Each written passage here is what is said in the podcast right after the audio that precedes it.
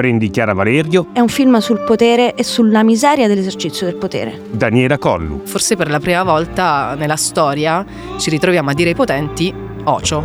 Nicole Rossi. Un film che racconta un'Ulisse moderna. E Piera De Tassis. È proprio un'analisi sul potere. Portali in una sala cinematografica e mettile davanti alla storia di Lydia Tarr, una potentissima direttrice d'orchestra con una carriera scintillante e una vita perfetta, ma solo in apparenza. Poi invitali in uno studio di registrazione, dai loro un microfono e schiaccia rec. Sono Federico Bernocchi e questo è TAR, la Sinfonia del Potere, il podcast che racconta uno dei titoli cinematografici più forti dell'anno. TAR, diretto dal regista Todd Field e interpretato magnificamente da Kate Blanchett. Lo facciamo in quattro episodi, ogni volta con un ospite differente. Oggi abbiamo con noi Chiara Valerio. Chiara Valerio è molte cose. È una scrittrice, il suo primo libro, A complicare le cose, è uscito nel 2003. L'ultimo, Così per sempre, è uscito nel 2022 per i tipi di Einaudi. Dal 2018 è editor in chief del settore narrativa italiana presso l'editore Marsiglio, per il quale ha ideato la collana Passaparola. Nel 2021, grazie al suo La matematica e politica, sempre per Einaudi, è finita nella cinquina finalista del premio Galilei per la divulgazione scientifica. Ed è un titolo che citiamo con piacere perché Chiara Valerio si è laureata proprio in matematica presso l'Università degli Studi di Napoli Federico II, dove successivamente ha ottenuto un dottorato sul calcolo delle probabilità. È una conduttrice radiofonica, avete sentito la sua voce ovviamente su Rai Radio 3 per programmi come Ad alta voce o L'isola deserta. Insieme a Nanni Moretti, Vaglia Santella e Gaia Manzini ha scritto il soggetto del film Mia madre e insieme a Gianni Amelio e Alberto Taraglio quello de La tenerezza. Ha collaborato con Il Sole 24 Ore, L'Unità, Amica, Vanity Fair, Il Domani e Repubblica. Ha tradotto diversi titoli di Virginia Woolf, tra cui Flash, Vita di un cane, anche se a casa ha un gatto. Allora, io comincerei con una domanda sul tempo, visto che Tar mi sembra una, un film in grado di leggere il tempo, nel senso l'epoca in cui è ambientato. Però chiedo a te, di cosa parla effettivamente Tar? Tar è un film sul potere. E parla di una cosa da cui sono ossessionata forse perché sono stata matematico per tanto tempo, e cioè più interessata alle categorie che al genere sessuale. Ecco, Tar è un film su perché la funzione è superiore all'individuo.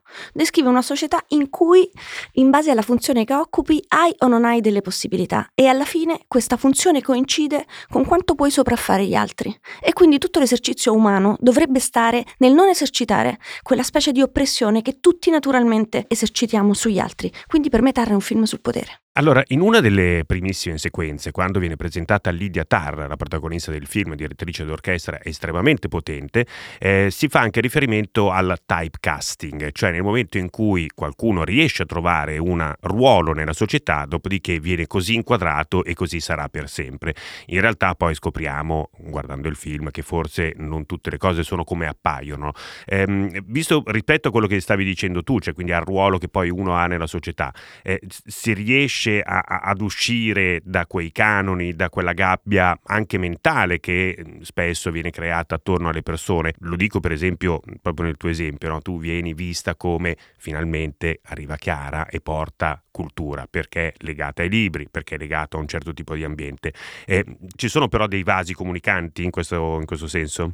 Ecco, Tar è un film che invita a riflettere su quanto la complessità eh, esista eh, se c'è l'ibridazione e se le etichette che ciascuno di noi ha sono un, un bouquet di etichette e non solo una. Io penso che l'unica eh, matematica che ci ricordiamo tutti è l'insiemistica, nel senso che esistono gli insiemi per definizione, quindi c'è l'insieme D delle donne, poi c'è l'insieme U degli uomini, l'intersezione potrebbe essere nulla, noi sappiamo che non lo è. Ecco, Tar perché smonta questa visione insiemistica della faccenda, perché è una donna effettivamente potente, è una donna che corrisponde al ruolo che la società si aspetta da lei, è una donna che corrisponde non solo al ruolo ma agli stereotipi, perché Tar è una direttrice d'orchestra grandissima ed è anche omosessuale, quindi corrisponde allo stereotipo e alle aspettative. Però che cosa è anche? È una persona infinitamente piena di talento. E quindi cosa dice? Che neanche il talento ti salva dalla maledizione di andare di moda Eh, perché non ti salva questo non lo so, eh, in fondo. Però quello che so e so molto bene è che Lydia Tarr, così come è descritta nel film,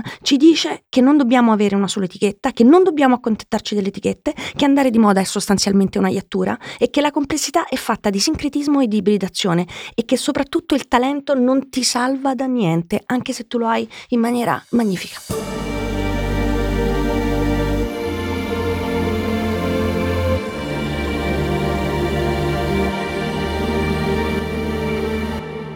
Allora, l'hai citata ovviamente già più volte, la matematica, uno dei tuoi campi d'azione, eh, ed è anche una, una delle ossessioni di, di, Lidia, nel senso del, del, del tempo, dell'unità di misura. Eh, c'è una sequenza che mi è piaciuta molto, quando per la prima volta vediamo sua moglie, torna a casa e la trova in uno stato d'ansia terribile. Per calmarla mette una canzone eh, di Count Basie, se non, se non ricordo male, e conta i tempi, dice rallentiamo le cose a 60 battiti per minuto, poi abbracciandola in questo primo momento di intimità che vediamo dice mm, non sono 60, sono 64. Mi sembra che Lydia Tarr sia nella impossibilità totale di staccare il cervello e di contare, eh, è una vera e propria ossessione quella che lei ha per il tempo e per i numeri. Eh, l'unica volta che nel film si vede un metronomo, a mia memoria, è un metronomo notturno che sta dentro una madia e che sta lì e batte il tempo. Quindi questo ci dice che cosa? Che Lydia Tar non ha bisogno di metronomi perché il metronomo è lei. Quindi Lydia Tar è il tempo che viene dato al film. Lydia Tar decide le accelerazioni e i rallentamenti di questo film. Eh, è ossessionata dal tempo perché chiaramente il tempo è la chiave della musica. Io la vedo ancora in un altro modo che ha a che fare ancora con Lydia Tar. Um, si dice spesso che la matematica sia nata per faccende, di, per faccende di quantità, quindi contare le greggi, contare i predatori, capire quanti sono i cacciatori e quanti sono gli avversari. Io penso invece che la matematica sia nata per una questione di qualità, cioè noi siamo esseri nostalgici e aspettiamo che qualcosa o qualcuno accada o che qualcosa e qualcuno non accada. Quindi la matematica è il conteggio um, che nasce appunto per contare il tempo che ci separa da ciò che amiamo, da ciò che temiamo, nasce per questo. Ecco, Lydia Tar si ripete continuamente con questi suoi conteggi che il tempo e dunque la musica hanno a che fare con un'attesa di un accadimento e quindi per questo conta sempre. Inoltre, eh, essendo una persona del sud, eh, penso che il conteggio che è alla base dell'elencazione sia qualcosa che porta profondamente morte e quindi il basso continuo che sta sotto Tare che qualcosa non andrà bene alla fine perché c'è una continua elencazione, un continuo conteggio e nel conteggio e negli elenchi c'è quello che già eh, in casa non c'è. Noi abbiamo nella lista della spesa c'è già il latte che non c'è in frigorifero, quindi nell'elenco il tempo non passa. Quindi qual è la grande contraddizione di Tar? Che torna con la complessità di Tar, che nonostante conti, perché deve aspettare che qualcosa o qualcuno accada, in quel conteggio, in quel meccanismo di elencazione c'è tutto il tempo e laddove c'è tutto il tempo il tempo non passa. Mi sembra eh, interessante notare come il tempo che è soggettivo eh, viene più volte modificato da Lidia, eh, sempre in, in una sequenza del film dice che attraverso un movimento della sua mano lei può far partire il tempo e poi farlo decelerare.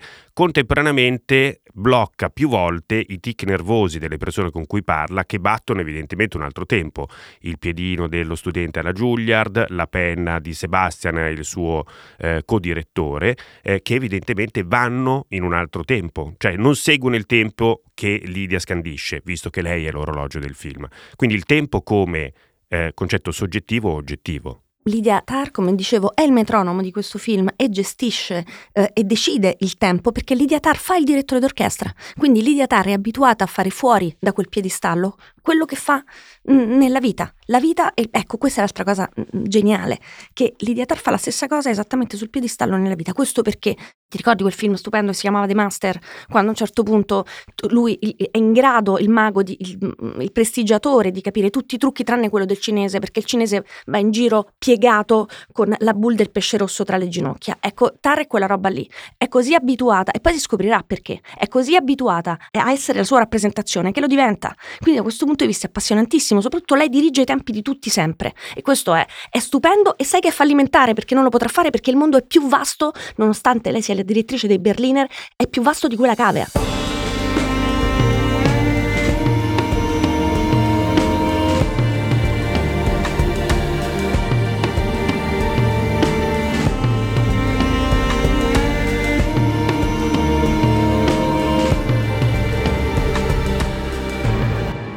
Cambiando in parte, in parte, argomento, però visto che stiamo citando, insomma, stiamo volando piuttosto alti in quanto a riferimenti e argomenti, mi sembra incredibile il fatto che Tar sia un film di cui tutti stanno parlando in questo momento. Ha avuto una eh, larghissima eco in, negli Stati Uniti, in, eh, dopo Venezia se ne è parlato moltissimo, sia per l'interpretazione di Kate Blanchett sia per la potenza del film, che va in una direzione totalmente opposta rispetto a quello che potrebbe essere considerato il cinema in questo momento. Cioè è come se avesse la potenza di fuoco di un blockbuster andando in direzione totalmente opposta. È un film che parte con i titoli di testa, non lo vedevamo penso dal 1937, dura 2 ore e 38 minuti, eh, parla di classica, è, è, un film, se uno lo legge sulla carta, eh, quasi eh, distante appunto da quelle che sono, tra virgolette, le mode o il andare di moda in questo momento, eppure continua ad avere un fascino e a esercitare quasi appunto un fascino ossessivo su chi lo vede. È un fascino ossessivo perché è un film che dice una verità eh, che in fondo è consolatoria, cioè che tutti gli esseri umani sono miserabili, che in questa miseria noi ci possiamo trovare e che questa miseria in fondo non dipende né dalla classe sociale, né dal percorso che fai nella vita, né dal successo, né dal talento, né da quello che tu puoi capire. Questa miseria è connaturata a noi, ce l'abbiamo tutti e l'unica cosa che puoi tentare di fare è non compiere il male, perché la correzione del male è ancora peggiore, come insegna Tar a un certo punto, perché al centro c'è la storia delle due ragazze e di Tar, delle due studentesse e di Tar, e anche quella storia lì che il film giustamente lascia in un, um, in un interdetto. Davvero Tar ha abusato? Davvero la studentessa ha ecceduto a livello di stalking, questo non è detto, però quello che dice molto chiaramente è che gli esseri umani non hanno memoria del male, devono cercare di non compierlo perché la correzione del male è impossibile. Quindi Tar che è un film completamente contemporaneo, è ancestrale dal punto di vista del messaggio e soprattutto liberatorio. Ragazzi, siamo tutti dei miserabili, non c'è niente da fare, proviamo a non esercitare la nostra miseria, questa miseria coincide con, con, esattamente con l'esercizio del potere, facciamoci pace e stiamo tranquilli. Allora, ehm, eh, quello che dicevamo prima, Tar è un film di cui si è parlato moltissimo, inevitabilmente c'è anche chi si è sentito offeso. Eh, una frase che Lydia Tarr dice nella scena, che insomma eh, sembra essere una scena di svolta del film, poi molto di, di, quello che succede gravita attorno a quello, è quando lei litiga con questo ragazzo della, della Giulia e dice non sentirti così, non essere così desideroso di sentirti offeso, eh, che è anche quella una discussione molto attuale, mh, dal politically correct, dall'utilizzo delle parole, eh, da, sì, da come ci si dovrebbe comportare o dire. E, e questo è una, un tema, come dicevamo prima, che è molto attuale, estremamente attuale, riflette il nostro, il nostro tempo. Eh, io vorrei chiedere a te, chi si sente offeso da un film del genere, forse la, la, vede in maniera fin troppo personale, anche se poi il film parla ognuno di noi in maniera differente, e poi invece una discussione più, più generale sul, sul politically correct. Ah, io non penso che ci si possa sentire offesi, eh, nel, a parte che io vengo da zone eh, del sud, eh, Basso Lazio e Campania, dove si dice che si offende è fetente, quindi non, sostanzialmente non, io ho lo stigma del non offendersi, quindi non, non sono la persona adatta per rispondere al, al sentirsi offesa. penso che non, bisogna riguardare Tar per capire che tutti sono Lidia Tar nel film, anche quelli che non hanno il talento di Lidia Tar. Eh, e questo è, è, una cosa abbastanza impressionante eh, a, a, vederlo. Eh, l'altra faccenda è più, mh, mm, è più, sul politically correct, è più, eh, è più nascosta, è più ctonia, è, è più serpeggiante e carsica e ha a che fare con la convinzione che abbiamo oggi che esista un linguaggio che consenta a ogni cosa nella realtà di avere una rappresentazione linguistica. Eh, invece no, il linguaggio è una sintesi. Eh, la cosa divertente, rivoltandola da un altro punto di vista, è questa. Eh, ascoltiamo i podcast e ascoltiamo la musica eh, su dispositivi che hanno una qualità che non è sempre altissima. Guardiamo le foto su schermi eh, che sono piccolissimi, con una certa definizione eh, o, o, o, no. Eh, l'unico dispositivo a cui chiediamo una definizione esatta, livello hi-fi anni 90, sono le parole. Quindi solo la mancanza di definizione delle parole ci offende. E questa è una questione, ed è il centro della scena della Juilliard, che viene risolta più avanti con il montaggio della scena filmata, che è infatti è una, è una sezione, una sezione che vuol dire, vuole dire ancora un'altra cosa. E quindi ti dice anche che è un film dove abbiamo il tempo o no di guardare l'intero. Lidia Tar ce l'ha ancora il tempo di guardare l'intero e di fraintendere l'intero.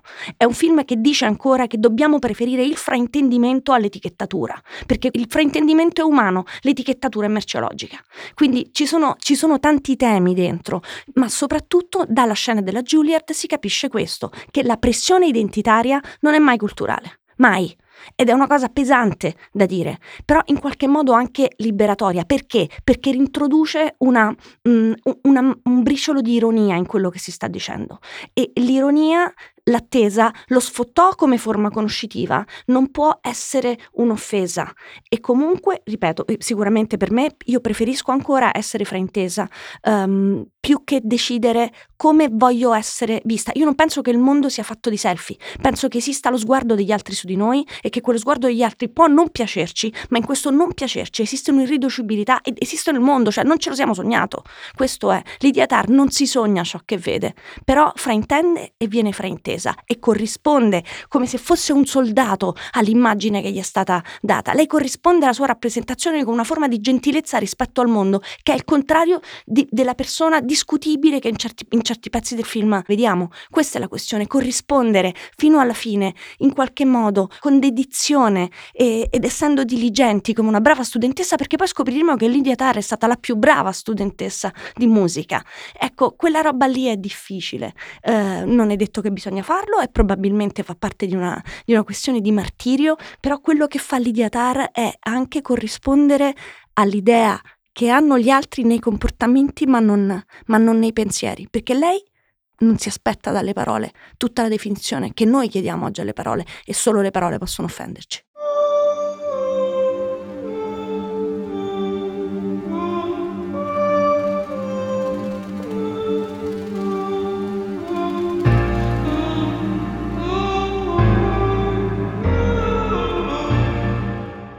Hai toccato un, un tema fondamentale. Eh, Lidia Tar non immagina, non sogna.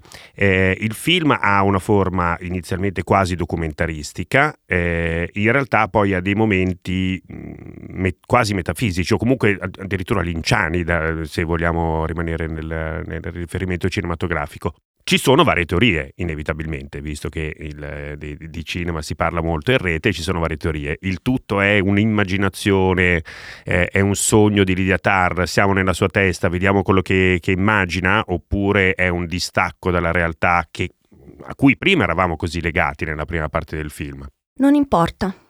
Non importa perché siccome Lidiatar è Lidiatar, uh, Lidiatar vive uh, sostanzialmente dentro Wittgenstein e quindi il mondo è um, l'insieme dei fatti e delle sue rappresentazioni. Quindi Lidiatar non è, uh, non è questo. Poi, forse questa è chiaramente per fortuna biografica, il mio ultimo libro si chiama Così per sempre, al centro c'è il conte Dracula e comincia con questa cosa, cioè che dicendo, supponendo che gli esseri che hanno tutto il tempo non sognino, perché i sogni di questi esseri che sono senza tempo sono gli altri semplicemente gli esseri umani. Ecco, Lydia Tar da questo punto di vista è il vampiro, avendo tutto il tempo perché lo conta e perché lo decide. Hai tutte le cose quando decidi tutto e Lydia Tar in questo film decide tutto. Può non sognare, perché esattamente ciò che la diverte, ciò che, ciò che la scarica, ciò che mh, mm, appunto la fa, eh, la fa, sognare sono gli esseri umani viventi, tant'è che è quello che si vede per tutto il film. Mh, mm, ci sono gli incubi degli studenti alla Juilliard, c'è il sogno meraviglioso della violoncellista che arriva da, eh, dalla Russia, c'è eh, l'ambizione familiare da mulino bianco americano con la bambina che in qualche modo dirige i pupazzetti esattamente come Lydia Tar dirige le persone eh, e c'è addirittura eh, la, mm, un avvicendamento, una proiezione di classe sociale quando sposa questo primo violino dei Berliner. Ecco, esattamente per, i, per Lydia Tar, esattamente come gli esseri senza tempo, eh, i sogni sono gli altri. Ha davvero tutto il tempo del film Lydia Tar. C'era tutto. Come entra in, in, questa, in, questa, difficile equazione il, l'elemento esterno della vicina di casa? In questa casa eh, rifugio che lei si crea per essere distante da qualsiasi rumore, che invece viene poi continuamente penetrata da altri rumori, da sirene che suonano in lontananza, da, da vicini di casa impiccioni, eh, totalmente differenti rispetto a lei. Il vicino di pianerottolo è qualcosa che ti è assegnato esattamente come i genitori. Non c'è eh, nel grande parto oh, sociale cui tutti, eh, di cui tutti siamo il frutto, il vicino di casa è dato. Eh, questo vicino di casa, d'altronde, che sono due vicini di casa, perché sono una signora in sedia a rotelle e sua figlia, eh, portano eh, in Lidia Tar quella che eh, musicalmente potrebbe essere una interruzione di partitura, che esiste perché ti deve dare il tempo. Ecco, in qualche modo Lydia Tarr riesce a far rientrare nella partitura che sta scrivendo anche quella interruzione. Questo è bello, perché è talmente, ha talmente tutto il tempo che anche quell'interruzione rientra. È certo dal punto di vista più, punto di vista più emotivo, per come l'ho visto io, eh, è anche una risposta a che cos'è la realtà e quindi a come si manifesta la realtà ed è qualcosa che sporge, tu ti sporgi su qualcosa. Ecco, e in effetti Lydia Tarr si sporge fino addirittura a entrare nell'appartamento delle, delle due signore e, e ha timore quando quella realtà finisce, perché quando rincontrerà la signora sulla sedia a rotelle, Lydia Tarr si girerà nell'angolo perché non la vuole vedere andare via. Ecco, eh, quindi sì, è una realtà che entra, è un'interruzione che lei riesce a, ad, ad, amalgamare in questa partitura che sta, che sta scrivendo, in questa composizione uno degli elementi assolutamente principali del, del, film è l'interpretazione di Kate Blanchett, che è insomma, attrice che sicuramente aveva già dato prova di essere una grandissima attrice, qua è la prova della vita, si supera eh, in, in, qualche modo, ehm, fino a risultare se rivista quasi eh, calligrafica in alcuni passaggi, cioè eh, rispetto a quello che dicevi prima, lei è stata la studentessa modello, è la pupilla del, di Bernstein, è la, la, persona che era destinata a quel tipo di vita e quindi lei si atteggia anche in quel modo. Eh, alcuni suoi tic, alcuni suoi gesti sono volutamente fastidiosi. E, um, una parola sulla, sull'interpretazione e sul lavoro che secondo te ha fatto Kate Blanchett su un personaggio come Lydia Tarr. Allora, eh, io sono, uh, sono assolutamente uh, devota uh, a Kate Blanchett perché è una donna che mi piace moltissimo e perché è un artista che amo moltissimo. Penso che quando oh, si vedrà il film e si capirà da dove viene Lydia Tarr, tutta quella eh, eccezione di calligrafia che giustamente stai facendo prende una sua ragione narrativa, perché eh, ci sono cose che appunto uno ha per natura, per natura intendesi modi di una classe sociale nella quale si nasce e ci sono cose che uno uh, impara culturalmente e quelle che impara culturalmente sono più visibili, più marcate, più calligrafiche. Noi sapremo che Lidia Tarr alcune cose le ha imparate e non ce le ha avute, nonostante sembri. Il film comincia con un profluvio, una sicurezza infinita nel firmare, nel, nel scegliere un'immagine di copertina per una, una, registrazione della Deutsche Grammophon. Quindi comincia con una naturalezza di cultura che noi supponiamo fino a un certo punto. Non ti viene mai quel dubbio.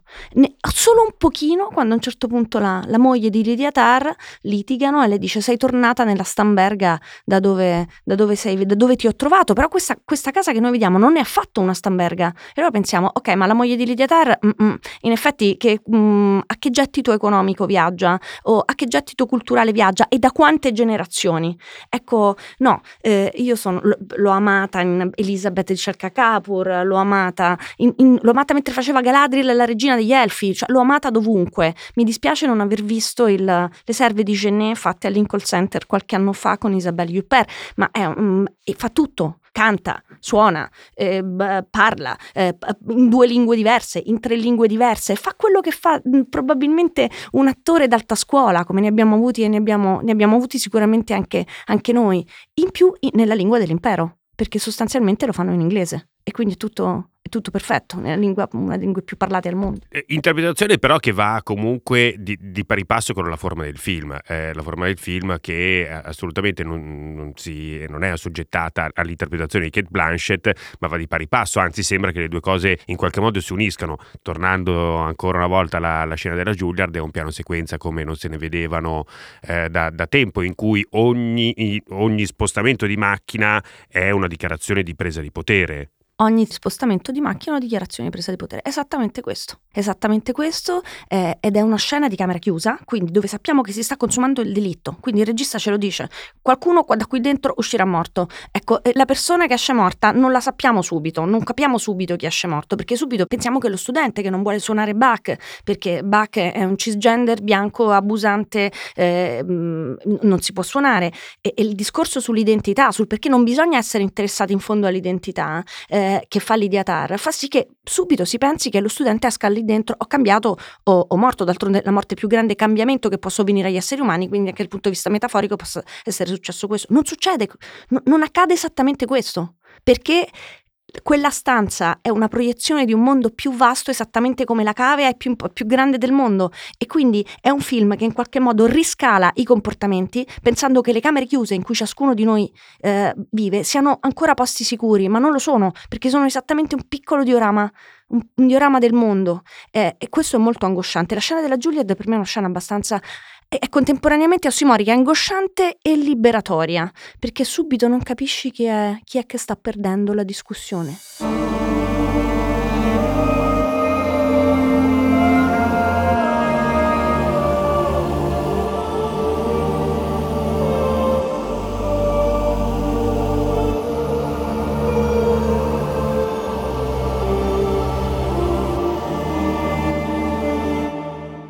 Hai scritto per il cinema ehm, una sceneggiatura come, come quella di Tar, mh, mm, come, come, la, come la giudichi, come la vedi? Una parola sulla sceneggiatura. Il film tiene Uh, il racconto del film tiene.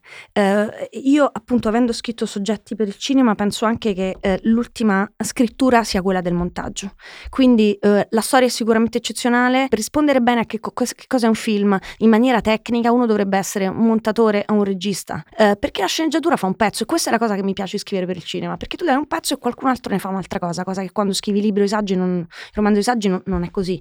è una storia affascinante. Ecco, è una storia in cui è facilissimo rispecchiarsi ed è facilissimo capire che non sei quella, non sei quella cosa lì. Uh, ed è facilissimo però capire, e questo lo ripeto perché in fondo è il basso continuo della nostra discussione, che è un film sul potere e sulla miseria dell'esercizio del potere, uh, sul talento e su perché il talento non basta, uh, sul perché, sull'intelligenza e su perché l'intelligenza non basti, sulla cultura e sullo studio, ma perché nella cultura e nello studio bastino, sui buoni sentimenti e sul perché nemmeno i buoni sentimenti bastino. Cioè TAR richiede una complessi- un'accettazione della complessità di ciascuno di noi, che, eh, al quale forse non eravamo più abituati. E da questo punto di vista, come dicevi prima, è un blockbuster blockbuster. Perché sì, ti sta dicendo che la grande avventura di oggi è riaccettare, la, riaccettare il complesso, prima di far diventare la parola complessità come la parola queer o come la parola resilienza, quindi diciamo cercando di non consumarla. Però questo è il, questo è secondo me il blockbuster di Tara, che è assolutamente l'avventura della complessità. Non sappiamo se torniamo indietro, cioè noi siamo abituati ormai a viaggi che prevedono il ritorno. Ecco, il viaggio di Tar non prevede il ritorno e questo o forse sì, però non è importante, intanto si va. Allora, visto che parlavamo della sceneggiatura e parlavamo anche del, del fatto che la sceneggiatura è un pezzo del film che poi viene eh, immaginato dal, dal, regista e mm, cesellato dal, dal montatore, eh, abbiamo dei momenti come il piano sequenza della Juilliard, che appunto è un piano sequenza, quindi una, la macchina si sposta senza mai staccare, e poi invece dei dialoghi, secondo me, ehm, da un certo punto di vista, che sembrano essere semplicissimi nella loro messa in scena, ma ancora una volta dicono molto sul potere. Eh, mi riferisco al primo dialogo con Mark Strong, attore straordinario che poi in qualche modo eh, entrerà, rientrerà alla fine della storia, e con quello che è il maestro di Lidia. Eh, sono delle scene semplicissime dal punto di vista della messa in scena, quindi due persone sedute a un tavolo durante un pranzo, durante una cena che parlano, quindi campo e controcampo, ma anche lì eh, con dei movimenti semplicissimi e quindi una, una regia molto semplice si riesce a dire, dire qualcosa di potere. Eh, vive anche di queste eh, contraddizioni, quindi una forma spettacolare che lo avvicina ancora una volta al blockbuster e quindi a quello cui siamo abituati a vedere, quindi uno sforzo produttivo non indifferente e invece poi dall'altra parte una messa in scena volutamente sottotono ma che in realtà dice molto del film. Beh, la scena, della, la scena nel ristorante, il primo pranzo in cui incontriamo appunto Kate Blanchett e Mark Strong, che stanno parlando anche lì di una partitura. Cioè Mark Strong sta chiedendo dei suggerimenti di partitura a Lydia Tarr, che poi si scoprirà anche perché, come, quando. Eh, ecco, il personaggio di Mark Strong è un personaggio che dovrebbe in qualche modo, eh, in maniera massimalista, rappresentare eh, colui che non ha talento, ma le possibilità economiche per, per mimare quel talento. Eh, e anche questo all'interno del film non sarà sufficiente sufficiente perché, per, per, descrivere tutta la sua miseria e tutte le sue possibilità. Il ruolo interpretato da Mark Strong è eh, il ruolo di un uomo che appunto cerca di comprare una cosa che non gli è data per, uh, per usare un termine di Virginia Woolf, non è razza sacra, m- mentre Lydia Tarr è razza sacra. Eh, ecco, quella sacralità in qualche modo, come i mercanti nel Tempio, si può forse, si può forse comprare oppure si può provare a comprare quella cosa lì. Eh, dove sta lì nella scena eh, la descrizione del potere? Secondo me me sta prima di tutto nel fatto che Lydia Tarr è in forma di ascesi, uh, è, me- è meno colorata di lui, non beve del vino eh, e stuzzica mm, qualcosa eh, senza probabilmente neanche sistemare il tovagliolo sulle, eh, sul, sulle gambe. Cioè lei sta lì come se fosse in pizzo in pizzo, come si diceva da noi. In prestito. In prestito. Per un attimo sto lì perché ti, de- ti devo qualcosa, probabilmente, perché c'è stata una parte della mia vita, non abbiamo più niente in comune, però sono gentile e ti ascolto. E anche questo ascolto è un, una specie di eh, somma, eh, qualcosa come l'imperatore romano che sta per dare una, una soluzione a una condanna eh, e sta lì in prestito, appunto, e dovrebbe essere un pranzo, ma invece lì sta lì, devo andare, eh, no, non fare questo, c'è uno che prende appunti e qualcun altro che parla, quindi c'è un'inversione della, della dialettica eh, docente-studente. Ma soprattutto c'è una, c'è una sufficienza. L'idiatar si annoia in quella scena. Si annoia perché lui non ha niente da dirle, le domande che lui pone non la interessano, eh, le risposte che può dargli sono troppo e quindi lesina anche sulle risposte e soprattutto lei non è sudata e lui lo sembra, anche se probabilmente non lo è. La cravatta regimental che lui indossa è qualcosa che dice che ha fatto buoni studi. Di Lidiatar non sappiamo niente, tranne che quel vestito che non ha nessuna marca e nessun simbolo è stato fatto da un sarto perché lo abbiamo visto nelle scene, nelle scene iniziali. Quindi noi sappiamo che c'è una persona che sta lì vestita come se avesse una tunica e quella tunica è solo sua e quella tunica è la tunica delle razze sacre e quell'altro invece ha tutti gli stigmi di qualcuno che è ben cresciuto ma che non è razza sacra e non lo sarà mai e anche tentando di comprarlo in qualche modo lo profana.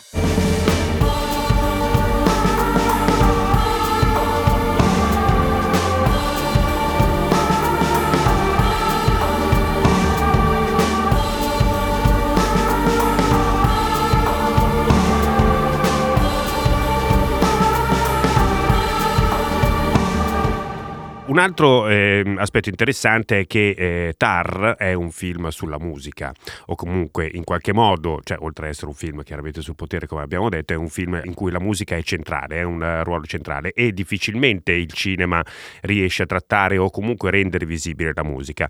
Tar eh, utilizza alcuni stratagemmi, le sequenze in cui vediamo Lidia sul podio eh, sono tra le più dinamiche del, del film, addirittura ricordo un'inquadratura da sotto nel momento in cui parte uno dei movimenti della quinta di Mahler ehm, ed è abbastanza strano nell'economia del, del film. Cosa ne pensi tu del trattamento che ne fa la musica e come la musica invece può entrare nel cinema? Secondo me la scena che dice che, eh, che, in qualche modo racconta e rappresenta il fatto che Tar è un film essenzialmente che gira intorno alla musica e che dice che la musica è centrale nella vita di ciascun essere umano, di qualsiasi tipo, è l'audizione per il solo di violoncello. Quando queste persone che in qualche modo hanno capito cosa sta facendo Lydia Tar ascoltano questa audizione è al buio ovviamente, cioè dietro un paravento e tutti sanno che quella cosa, che quella persona che sta suonando è bravissima, ha un talento infinito, nessuno di loro, tutti loro sono grandi musicisti e tutti loro sanno che cos'è quella cosa lì. E anche se sostanzialmente gli sta sul cazzo, hanno capito tutto quello che può succedere, che per me è proprio è il male assoluto, loro lo stesso dicono va quella persona perché quella persona suona meglio di tutti. E c'è quella scena che è un pochino di untouchables alla fine, ci sono quattro persone sulla sommità di una scala e c'è una, una ragazza che corre con il violoncello sulle spalle e, e quell'untouchable è esattamente lì, cioè noi siamo puri nella nostra scelta della, di questa persona, nonostante tutto. Ecco, dovete dire due cose.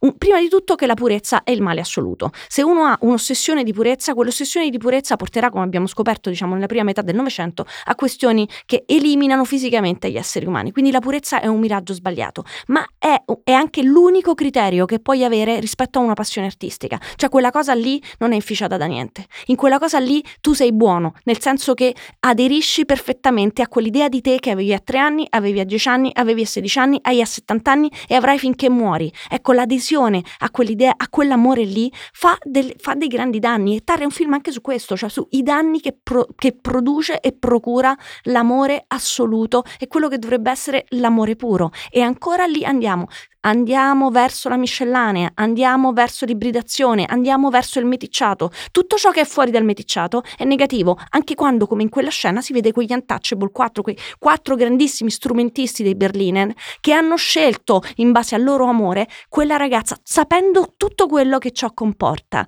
e quindi, in qualche modo, facendo marcire e creando un alibi e una possibilità a Lydia Tarr. Lydia Tarr viene in qualche modo soggiogata dalla, dall'idea di purezza musicale che hanno gli altri e quindi in qualche modo confortata nella sua scelta, che è una scelta che parte anche da altre cose.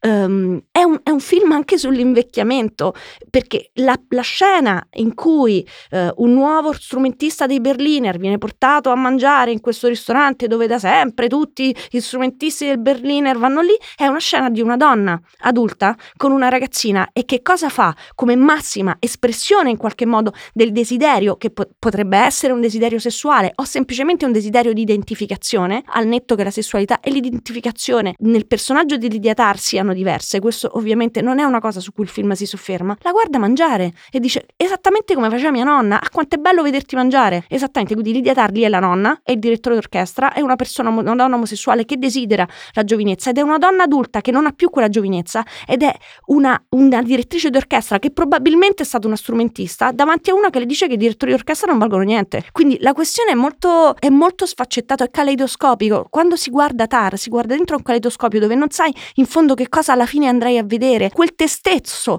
che si specchia in Tar è un te stesso accettabile o che tu riuscirai a sopportare. Però è un'idea tipo anche un film sulla purezza che fa marcire e quella scena lì è, è incredibile. No, mi rendo conto parlando con te in questo momento che gran parte dei conflitti più forti del film vengono risolti appunto a un tavolo eh, dove si mangia. Sono tre sequenze, appunto un pranzo, una due pranzi e una cena, e dove però si risolve gran parte del... e soprattutto dove Lidia ha i cambi più grossi. E anche le due scene pomeridiane con il tè, con l'ex direttore d'orchestra, che quello che le dice è stato che racconta in, in qualche modo tutte le faccende che hanno riguardato i precedenti direttori dei Berliner che eh, avevano, potevano avere a che fare con questioni di um, sexual harassment o qualcosa con eh, eh, questioni diciamo di, di, natura sessuale. Dopodiché per me eh, eh adesso dirò una cosa, eh, io però ci credo, probabilmente questa cosa è stata risolta tanti anni fa in un film che per me rimane un capolavoro che è Il silenzio degli innocenti.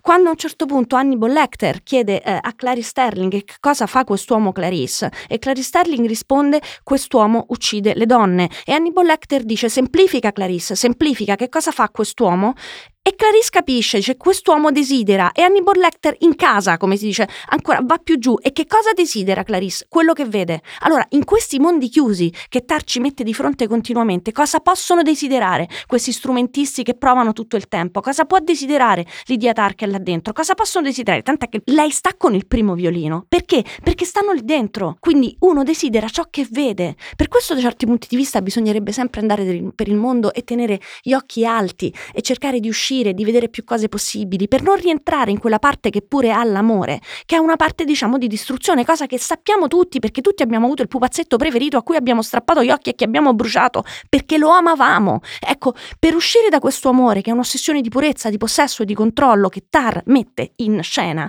eh, probabilmente bisognerebbe accettare che gli altri siano diversi da noi e che il mondo sia qualcosa che ci può dare qualcosa di, di più aperto delle stanze nelle quali viviamo. Ripeto, è forse necessario avere di fianco Chiara Valerio per poter vedere correttamente un film come Tar di Todd Field. Io ti ringrazio moltissimo per essere stata con noi quest'oggi. Grazie a voi.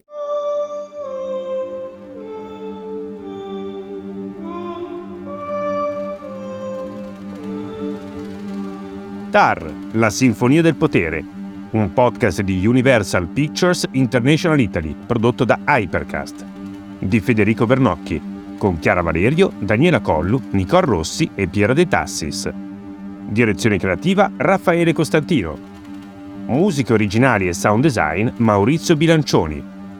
Registrazione in studio Giulia Macciocca. Project Management Luisa Boschetti. Hypercast.